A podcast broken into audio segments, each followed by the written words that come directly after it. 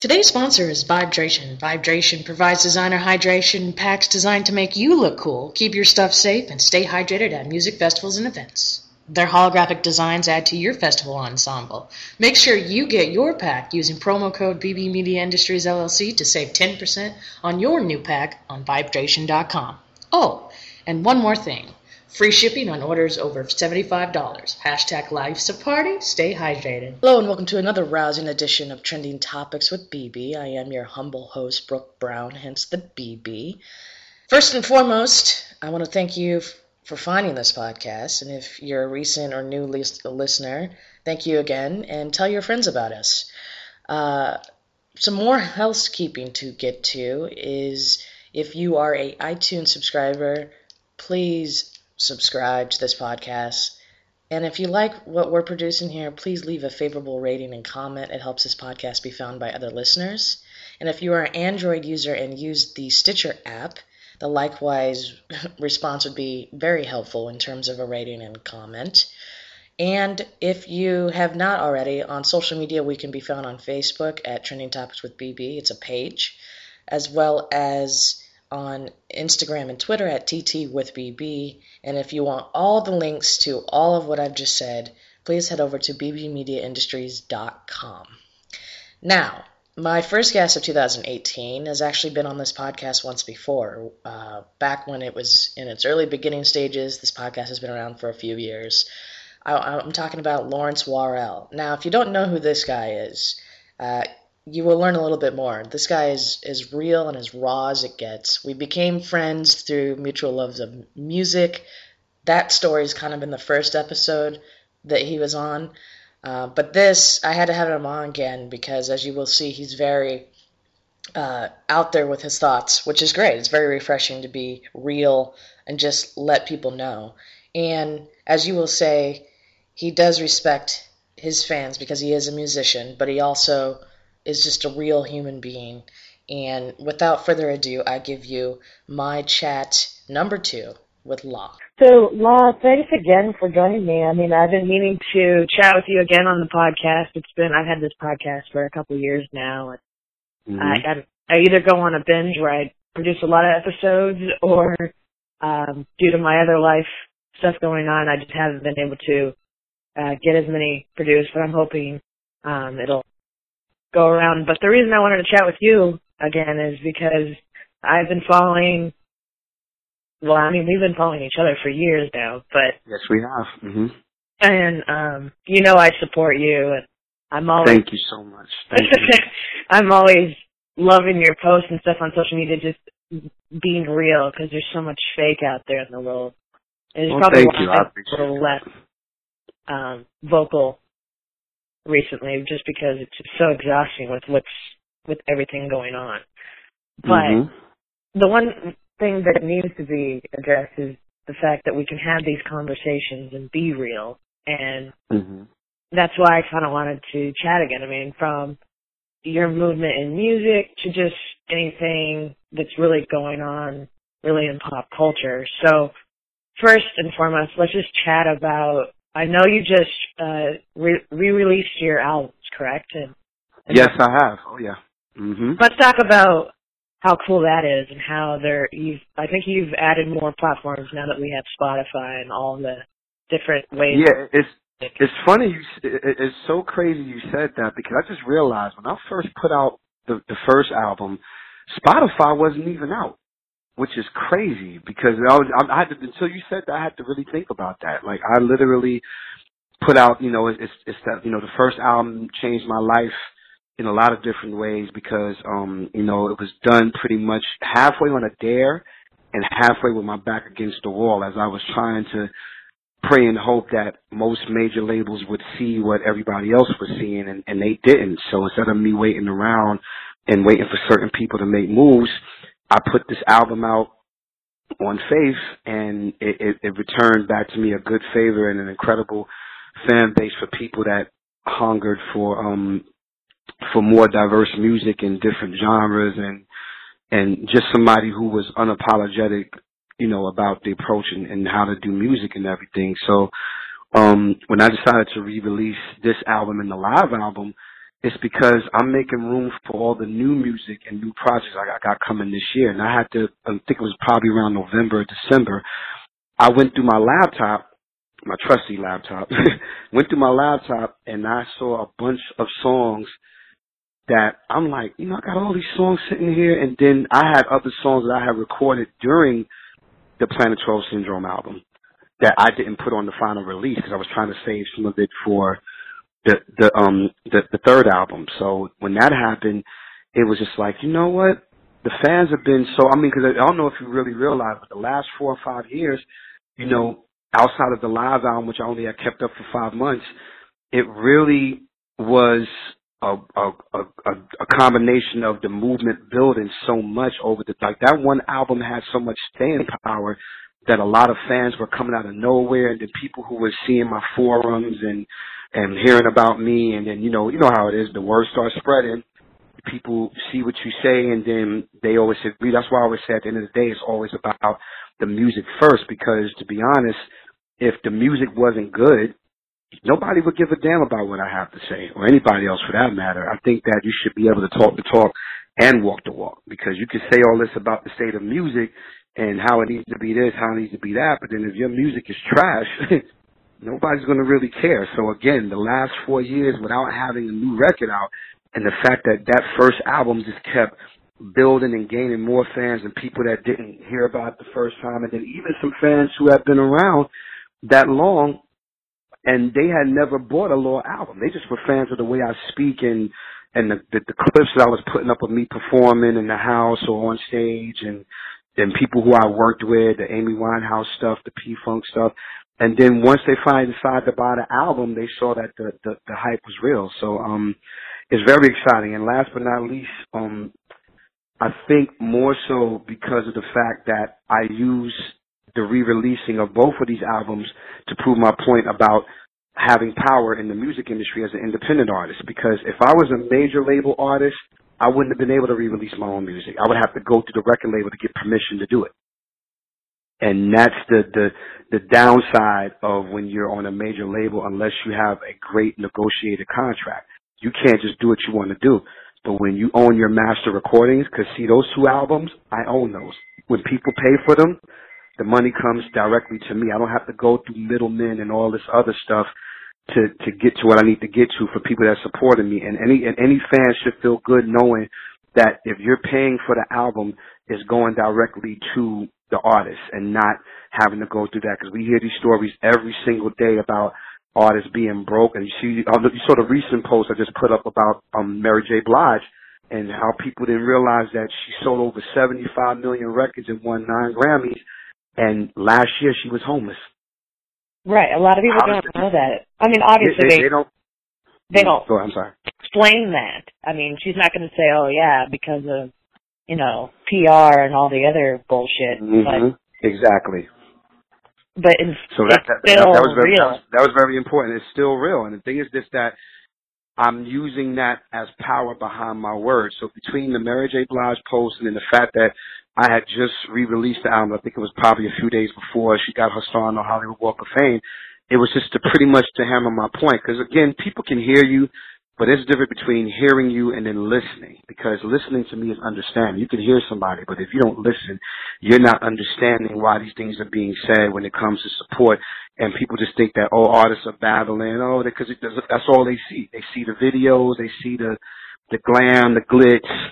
People know you and stuff like that, but they don't realize that a lot of artists suffer the same fate when they don't have some kind of ownership. Because even if you don't own everything, if you don't have some kind of ownership over your work or control over how your shows are done or what type of revenue is coming in for you as an artist, you know, it's painful. It's really a pain. That's why I be know. That's why I don't get surprised when people be like, "Oh, they don't turn to drugs and went crazy," because unless you have a strong spiritual base, it will drive you crazy. Because you when you think about all that you have to do just to maintain a living, and you can't do what you want to do, which is music, and you have to fight through all the litigation because people own your stuff and you don't even own it. Ludacris said that in a rap. He said, how you own three cars but you don't even own your own name. And you know how many people have suffered that fate? That's, that's even crazier. People have to change the Jacksons had to change their name. A lot of people don't know that if you know Jackson's history. When they left Motown, when when Jackson Five left Motown, Berry, the same father figure that was a father to all of them, he said, "Okay, y'all can leave, but guess what? I'm keeping the name." And that's how they became the Jacksons. I mean, thank God that that's their last name and they were able to flip it. But can you imagine if it would, if it would have been another name that nobody had never heard of, and then they had to go get another name and let people get used to that name? So they were pretty lucky, but it's still, what's the whole point I'm making? Ownership of the shit. Like you have to be able to know that. So again, going back to my point about my albums, I've used that as a reference point to know that when artists are supporting these re-released deluxe editions, I added four more songs to both albums, plus the people who purchase it they get four more tracks, um, unreleased stuff that I had in my vault for the longest, just so they can get more Law music. So by the time the next album comes out in the summertime, they'll understand the trilogy of it all. Like they'll be able to understand and be able to say that I'm a Law fan. I have all all of his music up to date. So. Right. And why do you think? Is it? Why do you think that? I mean, there is a lot of push for owning your own music and I mean, obviously we saw that with Prince. Prince didn't like the internet because he, he mm-hmm. were stealing his crap, which he had a point. I totally agree with mm-hmm. that. We saw that when Napster came out and Lars from Metallica, you know, was pissed off. I understand that. But why mm-hmm. do you think there a lot of artists are still going and signing all these contracts where they don't really know the terms instead of going um, approach like you?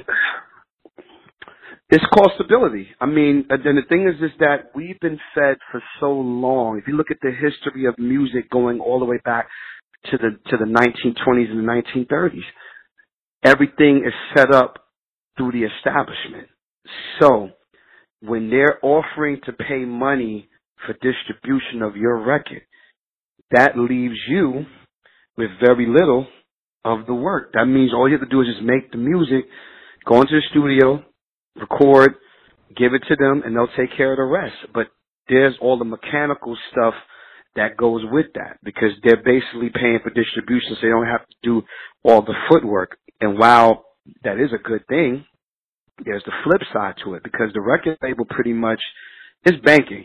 I mean, I always tell people, you want a lesson in banking? Look at the music industry because a lot of people see, you know, the, the cars and the videos and the homes and things like that. Some of it is rented, and a lot of it they have to still go through their manager's bank account to attain certain things because there's so much ownership over the artists and their earnings. So there's that. That's what I said stability, not the right kind of stability, because eventually, if you didn't read the fine print on your contract and you discover some shit later on, like so many artists did when they realized, oh, they swindled me out of all this money, and then you know because you allowed that trust factor to seep in and just let them handle everything without looking at your own paperwork, without reading the contracts or getting a lawyer to read your contracts.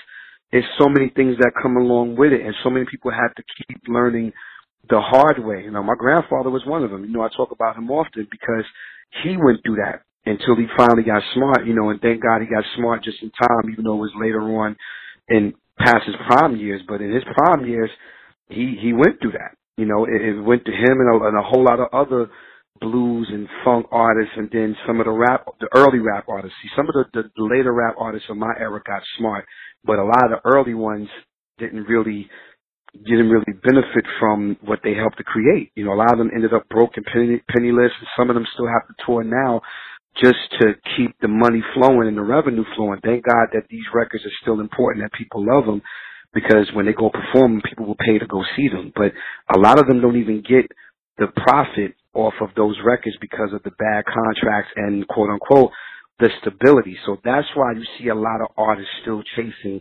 after that. And I always tell people, you know, I'm not knocking major labels because some major labels are actually good. But as my grandfather once told me, you are what you negotiate.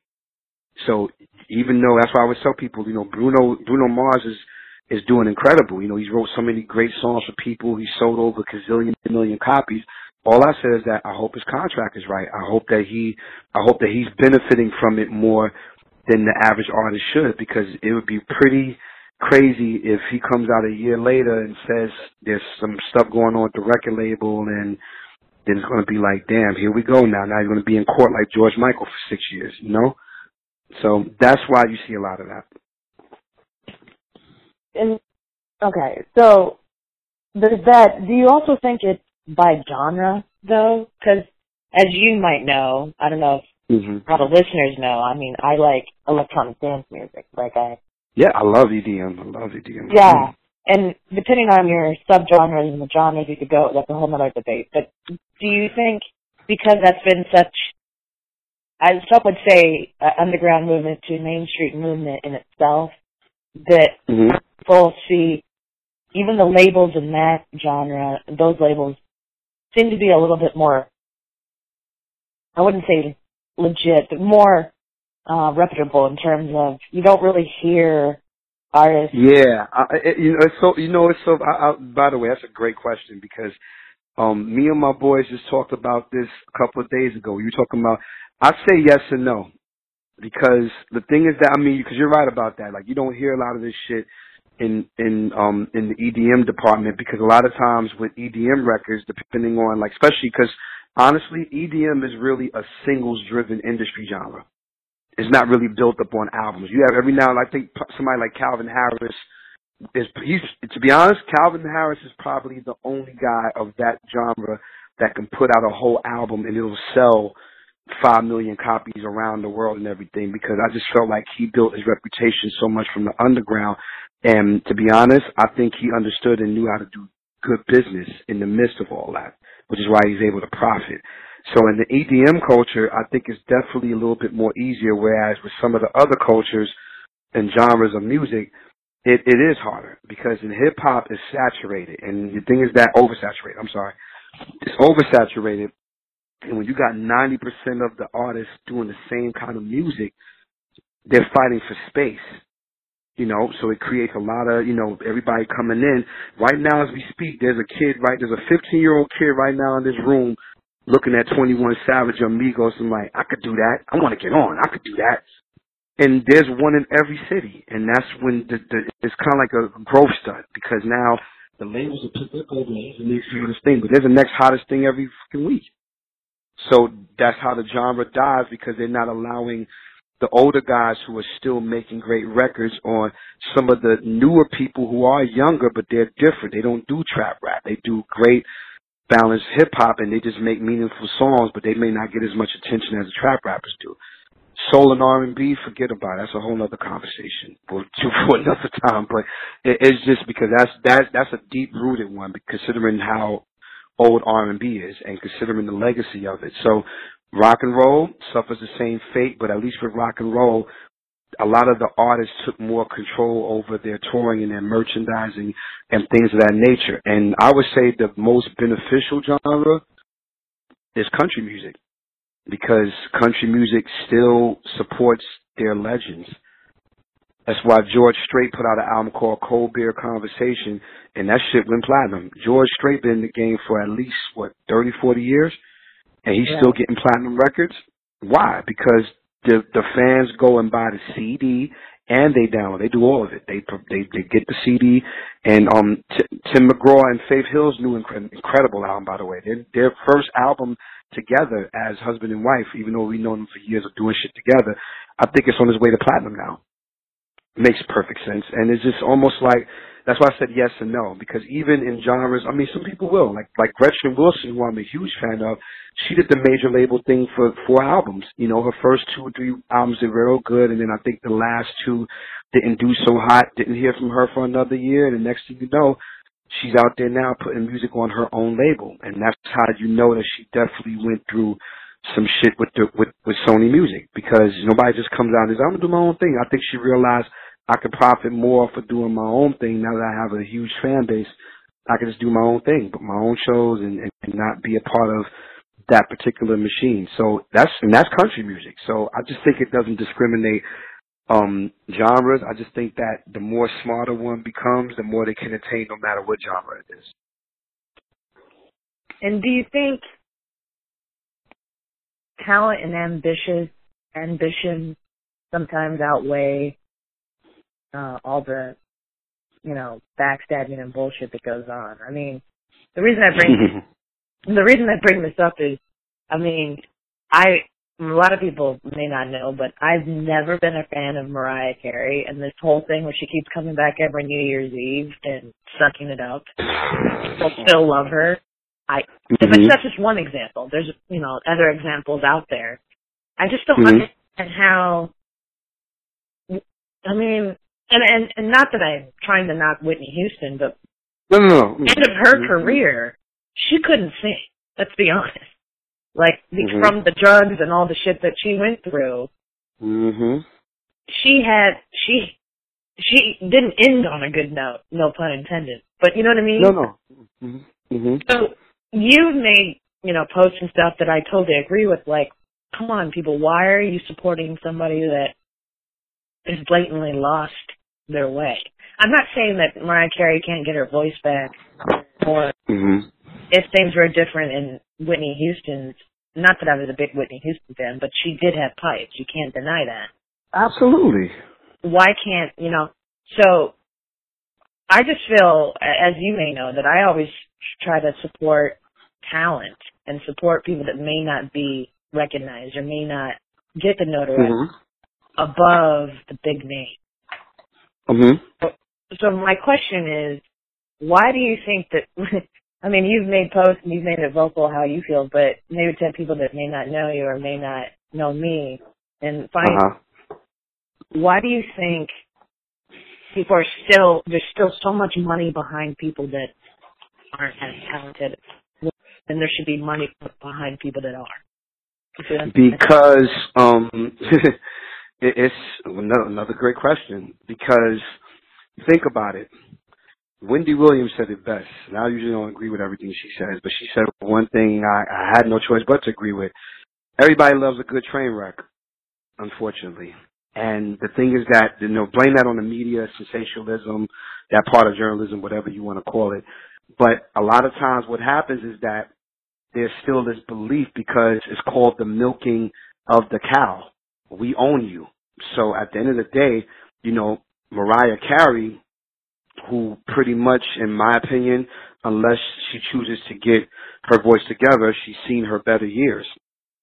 Hard fans are going to hold on to her, of course, because you got to remember when you got nine platinum records and, and a Christmas song that that will never die.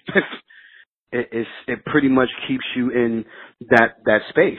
But however, in terms of the promotion of it and in terms of what a label can do or what the money that goes behind it, it is a waste of time. I totally agree with you. I I, I ask my I ask that question myself sometimes. Like, you know, y'all can you know all the people y'all going to continue to still put money behind this whole thing, but you know that's just the way it is. And like I said, some people like to invest in continuously train wrecks because for some people that can be the only thing to keep their their label going. You understand what I'm saying? So when you have that aspect of it, it's going to always be a weird thing for a lot of the um the the the record labels that are putting money into these acts that are not able to really pr- produce anything, and then and it becomes a cycle. I mean, that's why we notice certain groups, you know, or certain um artists that do, they'll do the songs that people want to hear. They'll go on the road and do all this other stuff,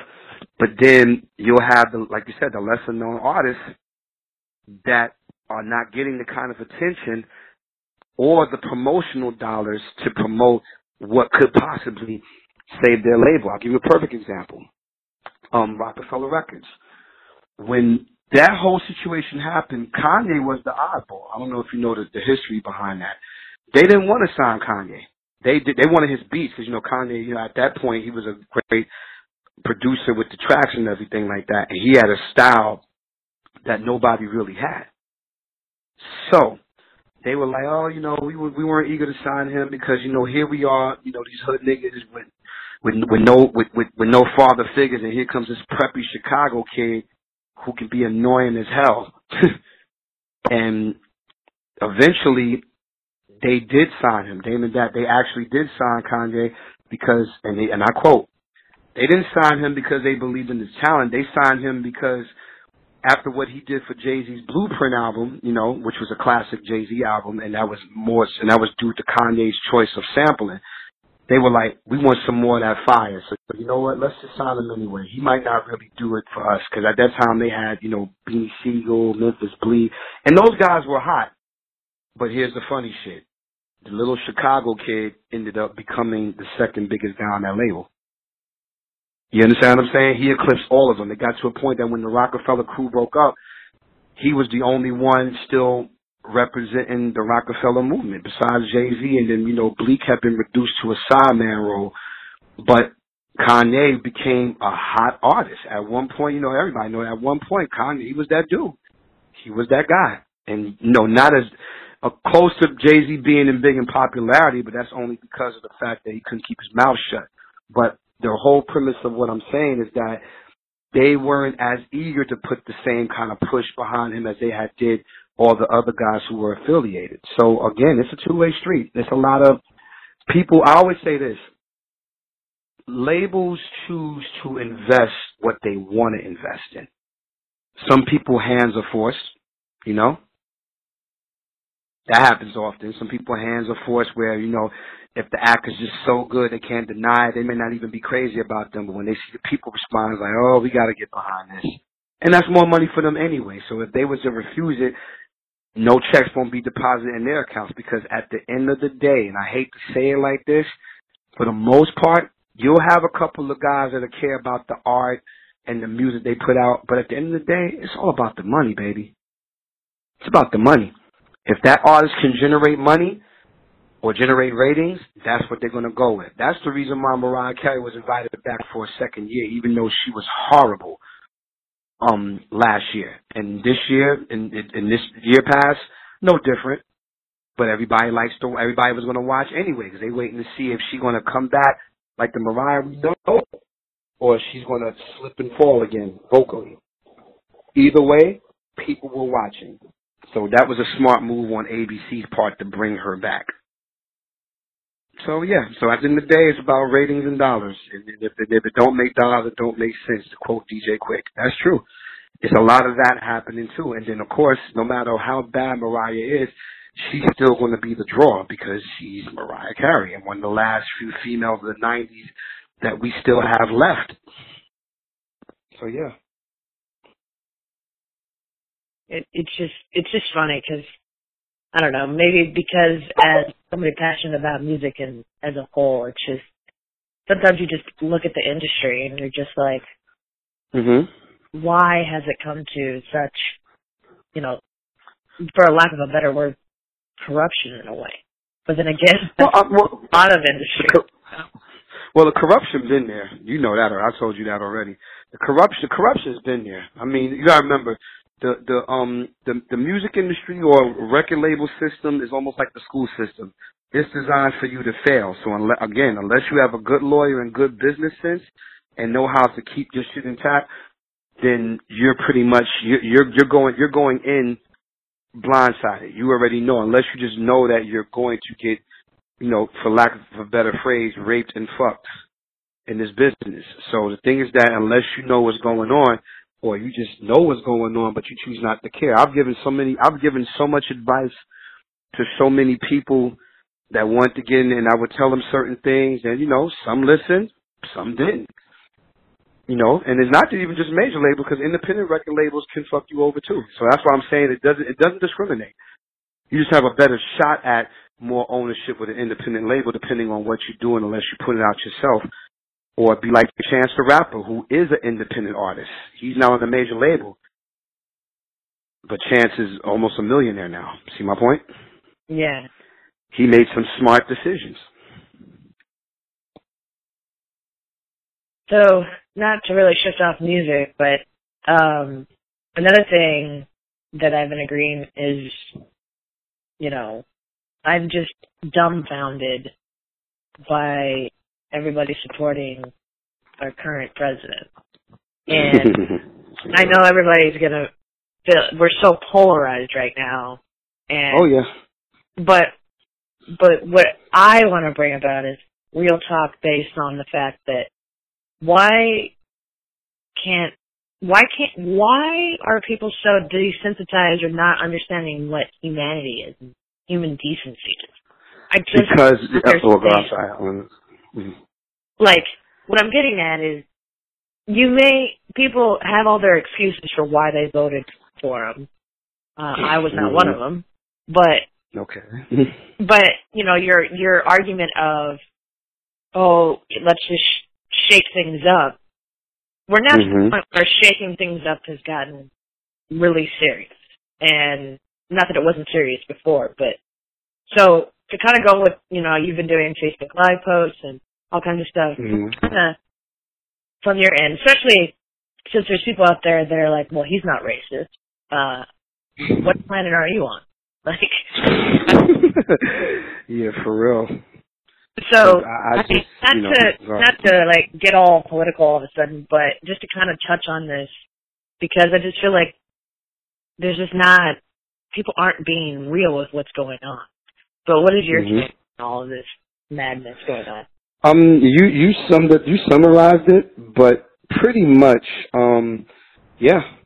I mean, you really have to either be blind, retarded, or stupid. Ray Charles can even see that if he was still alive.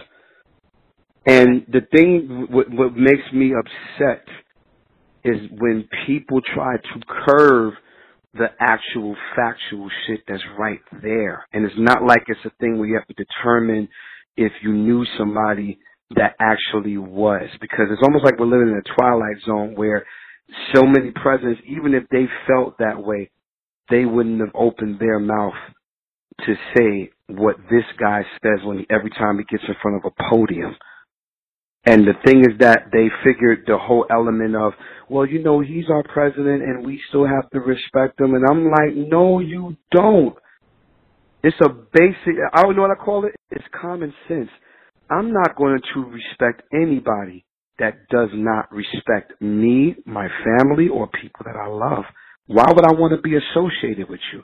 And that's the question. If you saw the live feed, that's the question I was putting out there and everybody had all these. I even gave the scenario. You saw the scenario I gave, right? I gave a scenario about um the bully and and and Jew. And let's let's, let's say that I'm a black man and and you're a, and you're a Jewish guy, and we friends, and you see me conversing and hanging hard with people that do not like Jewish people at all. I don't can't stand them. them you still would want to be my friend if I have no intentions of letting them go or distancing myself from them since we don't share the same belief? You got to ask yourself that. And and see, nobody really had an answer because, like I always tell you, I mean, if you notice on my other posts, what do I always say about politics? There's Facebook politics and there's the real politics. Facebook politics is pretty much, you know, and when I say Facebook, I mean all social media in general. I'm saying Facebook because it sounds better. But Facebook politics is filled with a bunch of people, whether they're Republican, Republican, you know, Democrat, Independent. It's filled with a bunch of people that are only these things because of what their mother and their father was. Not because they necessarily know or study political science the way that I did, the way that so many other people did. There's a difference. And I hate to say it like that. That's why the women are like, oh, he thinks he's better than everybody. I said, no, I'm just smarter than the average person, than most people that really know. I'm not the only one. There's a lot of us that are like, that are like me too, that actually know the deal and the real political thing because it seems like every time when I talk about the history of America's inception, everybody wants to get quiet. You've seen it before. When I would post on Twitter and I would put it on there, some people would get with it and then people just all of a sudden you don't have nothing to say. But let me put up a post about about um P Funk or New Kids on the Block or New Edition or any one of the people that brought us together. Everybody got something to say, but they're going to stay. They want to stay quiet because they don't want to be outed or they don't want to look like. And that's the thing I've always thought about too. Because when I spoke on the real subjects like police brutality and corruption and all these different things, value and racism, they want to be silent. And I'll say, if you're silent about my oppression, you are, you're my oppressor. Because that means, you know, my, my mother always told me, if you don't stand for something, you'll fall for anything. I don't care what anybody says. When you vote for anybody, whether it's the mayor, the, the um the, I don't know the mayor, the president, you know, any one of the titles that associate with politics or for a city councilman. Anytime you vote for any one of these people, you are voting, you're saying, I agree with your ideals. And people are like, well, you know, I don't agree with that part, but I'll get, no, you agree with it all because you voted. You took your time out to go to that poll and voted for him or her, depending on who we're talking about. So at the end of the day, if you don't agree with what a person is saying, see, it's one thing if we say, um, I feel taxes should be cut. Well, I don't feel taxes should be cut. Okay, that's something a little bit, you know, because taxes, it affects everybody, but everybody can have a different opinion on that, and nobody's being harmed. But when you talk about a race of people, that's a fucking problem. That's a problem. It's a pinpointed problem. It's not the first time. The first time on his campaign trail, he insulted Mexican people. Look at the pattern. Right. So anybody choosing to sit there and make an argument with somebody like me who has been proven to know, love, and respect everybody, no matter what race they are, through my music and through my interactions with people. Because my actions speak louder than my words do. That's why I said, any fan that's ever met me or hung with me after a show. So, coming from me, the first instinct of that person who supports Trump should be able to be like, he has a point. But instead, they want to make these little tidbit things and make an excuse on, well, you know, I picked the lesser of the two evils. No, stupid. Evil is evil. Ain't no such thing as no lesser of the two evils. You either you do wrong or you do wrong. Period. What's wrong is wrong. Ain't no getting around it. And the bottom line is that even if that was your choice, what ideals are you supporting? You may not agree with everything that Hillary did, but I can assure you and promise you, knowing the type of reputation that she built on a speech level along with her husband, Bill Clinton, he wouldn't have said no shit like that about Haiti. She wouldn't have said nothing like that. Right. And think about it, she wouldn't have because look at all the time she had now. She didn't win the election. If she really felt that way, it would have been expressed already. So they can argue all day and try to bring up, say, well, you know, she did this. Her name is Hillary. Whatever. Okay, Boz, you can. Everybody can have an opinion when it comes to something that did. But when you start talking about race, is a difference. And the last shot in the arm of that statement that he made about Haiti said, I'd rather let people from Norway in. What is that saying to you? Come on, nobody. That's what I say. Use common sense. What's the percentage of race in Norway? White. Come on, see that? And you and you can slice that any way you want to. I was laughing because I'm looking at all these, you know, all these people in the administration trying to make excuse. Well, you know, he did. Well, and then what they do is that they'll put the token black guy out there. They put the, the Ben Carson or the Steve Harvey or or the other guy. Um, they even got Martin Luther King's kid on it now, which pissed me the hell off because I'm just like, your father's probably turning over in his grave right now. The fact that you're you're you're you're, you're synonymizing yourself with somebody that clearly does not give a fuck about us on no level. He never did and never will. When this man said, I've, done so much for African Americans, I laughed. Said, you, you never done that. When you were in New York, you done nothing for us. Nothing. Cause like I said before, and I don't know if you remember the post that I had put out a while back, I said, if Donald Trump really cared about low income housing and poverty all over the New York City hoods of every five boroughs, tell me why he didn't build a school or implement a real estate program to teach young black and Hispanic kids how to do real estate like and get rich over real estate like he did. Right. If you really cared, and I know, guess what? Nobody had an answer. I remember when I put that post up. Motherfuckers got real quiet. real quiet because nobody, again, it's either quiet for two things. Either it hits home or you don't want to admit that you're wrong, or you don't want to admit that you're supporting somebody who is a blatant, racist, bigoted asshole. So there's no getting around it. And if people choose to continue, that's why I made my statement. And I'm the kind of person, as you know, as you know, we've known each other for years. I don't really care about losing the idiots. As long as I have the smart people, I'm good with followers and things on social media. It's okay if, if the if the idiots unfollow me and they don't want to You know, oh, he talks about politics. Why we got to pull up? And people ask me the other time, and I have to, and I gave them an answer because they don't want to hear the truth. Why does a race car got to always be pulled? I said because we're not the ones who created it. Hello. Exactly. We didn't create the race car. The race car was created when America and its leaders decided to get together to create a nation that was supposed to be for all people, but said, we're going to stand for everybody except for you black and brown and red looking niggas. Period. It's the history. That's why I said you gotta look at the history of why and how this country was built. But no, as soon as Trump says something about our beloved military, that's why I made the point. See, every time they try to make a point, that's why I know they can't stand me. I know they can't stand me when I talk. And then it was like, now all of a sudden, oh, he thinks he nuts. I said, no, I'm dropping facts. Don't get mad at me. These are the facts. I'm not even opinion. You already know already, but I'm dropping the facts on why my opinion is what it is. This is not hearsay. This is real facts. Don't tell me no shit about about military and armed forces because my grandfather served in World War II. He fought for this country proudly and still came home to get treated like a nigger. So come on, stop it. Now, it's like they try to use all these viewpoints to back up Trump's philosophy. Oh, yeah, because you see the economy got the boost. I'm like, yeah, but what is it doing for the low income housing people? Nothing. What is it doing for them? Nothing. Is it doing something for you? Did Trump give everybody a um a free room that at at, at his hotel suites when when he won for everybody that voted for him? right. Well, and you know, I always like to point out the fact that it, the fact that when you look, okay, so he has a tower in Vegas. It's off strip, mm-hmm.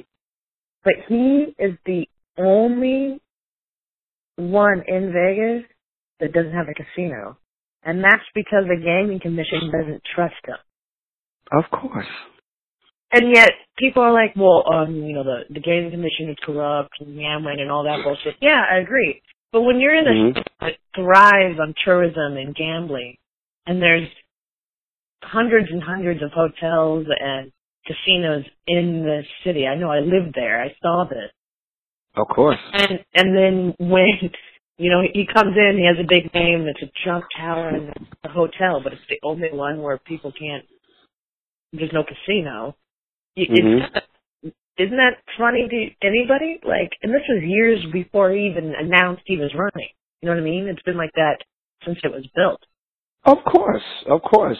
It's propaganda for a reason because anybody that knows the history of Donald Trump, you see the post I put up today, right? That Donny Deutsch said on um on Wendy Williams today. Yeah, I he saw that. Up, and it's and he said that, and this and mind you, the reason why I had to make the point because Donny is a white Jewish businessman from Queens, which is where Donald Trump is from too. He's telling you that it don't get no more real. He said, I've known this guy for 20 years. He's an absolute racist bigot. So he ain't got nothing to lose. And mind you, he's Donny's rich. Donny's a millionaire. He got, you know, his, his father owned one of the biggest advertising agencies in, New York City. So he, you know, he's well off. So another, because everybody's always, um, if you're not white, rich and white, then it doesn't really apply. I said, well, here's a, another rich white dude telling you, telling everybody, yeah, this dude is bad news. It don't get no more transparent than that. Yeah, when you're, yeah, exactly. When people who fall in the same categories of you as a fundamental person are saying, hmm, yeah, I don't really like this dude because of his issues. Mm-hmm. Why, why aren't people just reading that as a freaking headline? Like, okay, something's seriously wrong. And and and yeah, and, and that's why I made my point um about Obama, and I said it very blatantly because you know you know what they try to do with us sometimes. You know they'll always try to throw the whole well most of y'all voted for Obama because he's black, which was dumb as hell. I said no, I voted for Obama because he's super intelligent and his ideals represent my ideals about American life and American people. Bottom line. Great. That's why if you want to get, I usually don't get into explanations like that, but I had to let it be known why I voted for Obama. Because if a white man had the same qualifications, which it has been, then I would vote for him too. I don't care about your color. It's what you're talking about. What you talking about? What What are you saying to me? And, and even God forbid if you don't get all of it done, because that's just the way it is. Politicians, you know, it is what it is. We, if we know the history of American government, we already know that the presidents are not the one running the show. That's why a lot of times I don't even argue with people because they still think presidents run the country. But in fifth grade, I was taught about the three branches of government. Legislative, executive, and judicial. Anybody that doesn't know that, you wasn't paying attention in school. Is it tells you right there who's in charge right. of America. So I, you know, this is why I don't get into stuff. But I had to make. I was trying to make my point about. Um, I said if Barack Obama and I voted for him. I said if Barack Obama had gotten on a podium and said, "I absolutely hate Haitian people. Haiti's a shithole country. Transgenders, homosexuals should not be in the military." I disagree with that. Guess what? Fuck him. He gets no vote from me. I sever my ties because where I'm from, we don't sit and rock with the enemy. That's not what America is about. If America is freedom for all people, it should be just that. Even if you don't agree with their lifestyle, you should still be able to say, you know what, it's not really my thing, but this is America and you have a right to live however you want. I agree. That's what America is about.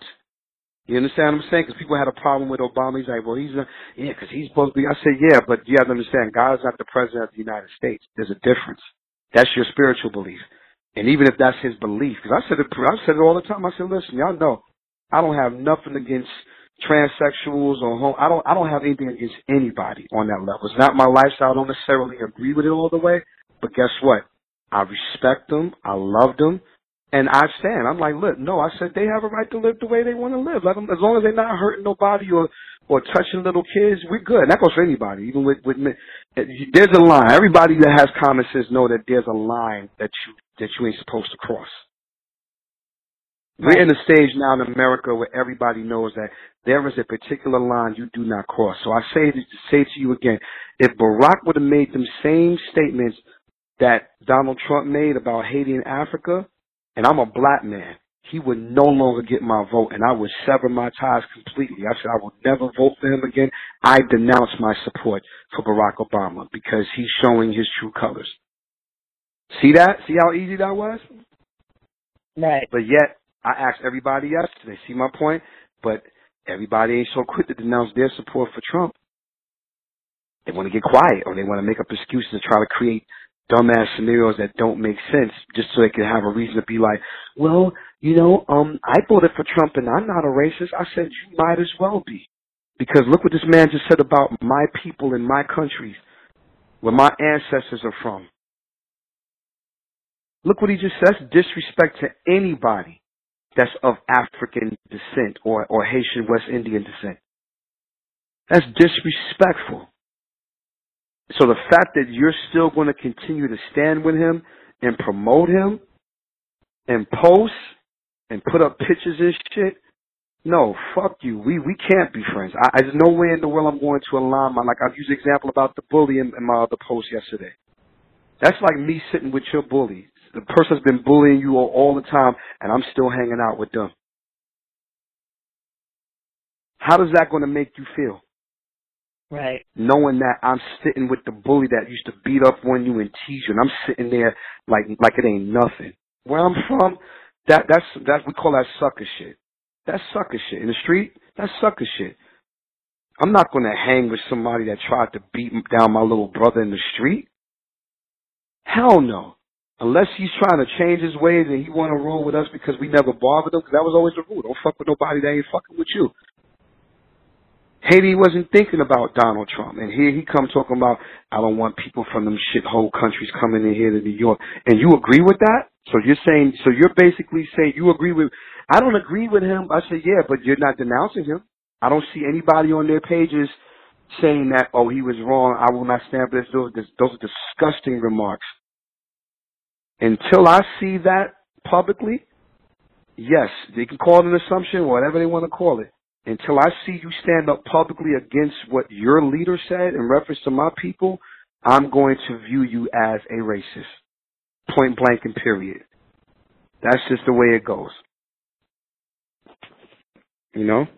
Yeah, I agree. I mean, I, it's just, it's just, I, I'm just having a hard time figuring out where people are not understanding human decency.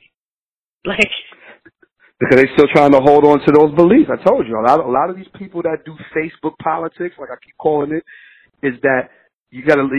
Some of them can't even spell. You, I'll be laughing sometimes. I'm like, you can tell they wasn't very educated. I said because they still spelling certain words wrong, and it's being fed through a tube of what they were raised on. Because a person that's going to show you their until like if you see when I, when I say it, and mind I'm not bragging or being arrogant by no means.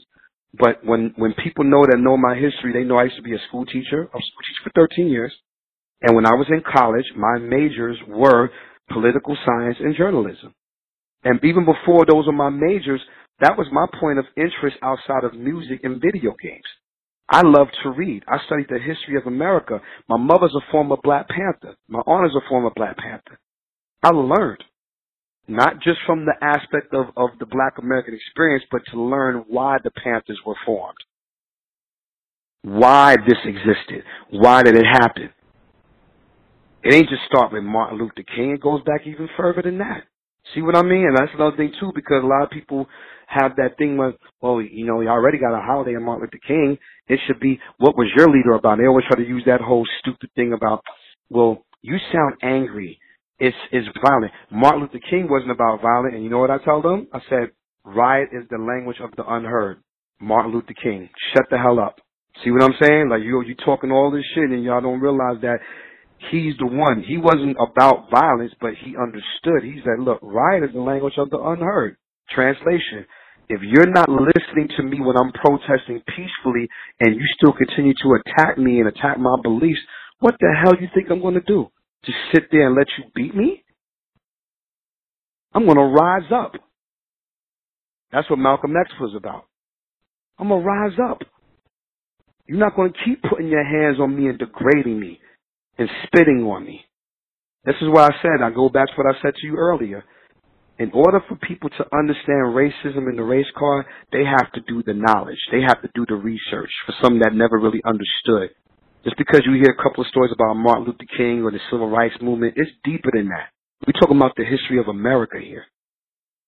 So, and to, to answer your question even on, on a deeper level, that's why. That's why you're going to continue to see a lot of that because a lot of a lot of racist white folks or white folks who have racist parents, and even though they detach themselves away from those parents, they still have a lack of understanding on why us as black people have to continue to speak about these things and call it for what it is. And then it's a sense of protection because some of these people who argue politics, as you know, their parents were police officers. So as soon as a police brutality thing happens, they want to, what, who do you think they're going to defend first? Their parents. Of course, because see, the thing is that when when I told people that NWA's "Fuck the Police" my favorite rap song, of course people had a problem. I mean, y'all really don't care because you have to understand it's the reason why that's my favorite rap song. I'm not condoning violence. What I'm condoning is that the tone that was written behind that song when they first wrote it was based upon police brutality and police harassment. Right. The LA riots, on the same way how you see the Harvey Weinstein thing and how the uncovering of all that exposed Hollywood that's what the LA riots did for police brutality because nobody really believed it until they saw that videotape. We know because, like I said, we know the history. It's been going on for almost 40, 50 something years at the hands of police. You know, I'm not talking about criminals that deserve to get their ass whipped or shot. That's pretty obvious. If you did the crime and you shoot at a cop, you deserve to get shot. Ain't no, ain't, ain't no, ain't ain't no comparison to buying that. But what about the innocent young black men who had their hands up? Eric Garner, who did not fight police, but they choked him to death. And the, and the officer got off and was bragging about it. This is right here in New York, where I'm, where I'm from, where I was born and raised. So the fact that anybody can sit there and try to put up a blue shield on their page to defend their, it's a, it's a code, they call it the blue code of honor. Yeah, that's what it is. It's a secret society. Absolutely. Because until I see a cop stand up and be like, nope, that was wrong. We were wrong. I'm going to assume and make the assumption you're in it with them. Of course, I don't have a choice. What am I gonna do? Be naive and be stupid and be like, oh, well, you know, they probably didn't really. Uh, I guess they got a point. No, fuck that. You didn't stand up for that man's rights being violated because the cops did not follow proper procedure in how to arrest somebody or to put somebody under contempt of arrest. That's bullshit. So no, I'm not agreeing with any of it. So I mean, until they take the blinds off of justice, it's going to continue to be what it is. And you know, and, and as, as I have to continue to speak on it because some people will see it, some people won't. You know. Right. I mean, I agree, but I just feel that it's good to have these conversations and, and, and not censor them and not and be real. And that's why I respect you. And that's why I've been a fan ever since we met years ago. Because mm-hmm. I'm the same way. I just don't feel like sugarcoating helped anybody. No, it, it never did on no level. Whether we talk about politics, music, I always tell, and even the music industry, I said if we have more people that be as real as I am or as real as Prince was, there wouldn't be any of that shit because you got nowhere to run and hide. But see, they have these little spots now, and thanks to the internet and thanks to social media, everybody want to hide behind the computer. Right. And say they little shit and then duck and run or whatever, and then they sugarcoat it, try to sweeten it up. Or then again, you get attacked for saying what you say, and then people are not understanding why why you're saying it because they just figured, oh, he's just being this guy or she's being this. I said no because I'm I'm America's worst nightmare. I'm young, black, and I'm intelligent. And I know my business. They hate that. They don't want to see that.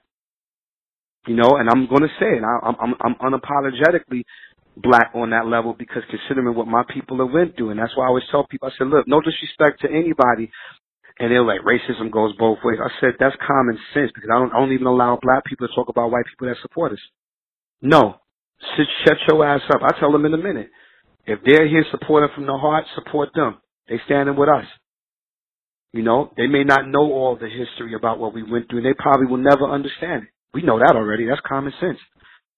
Like I told people, until you have to walk down a block with a white girlfriend like I did at one point when I, I was dating this Austrian girl years ago, and we walked down the block, and these black Israelites, you probably heard of them, you know, very, very radical, you know, like this brother here, see, he don't know no better. He just walking on the street with his snow bunny bitch and it took everything in me not to lunge at him. But I'm just like, no, I'm not going to do it. I said, because that's what they, that, they want me to do that.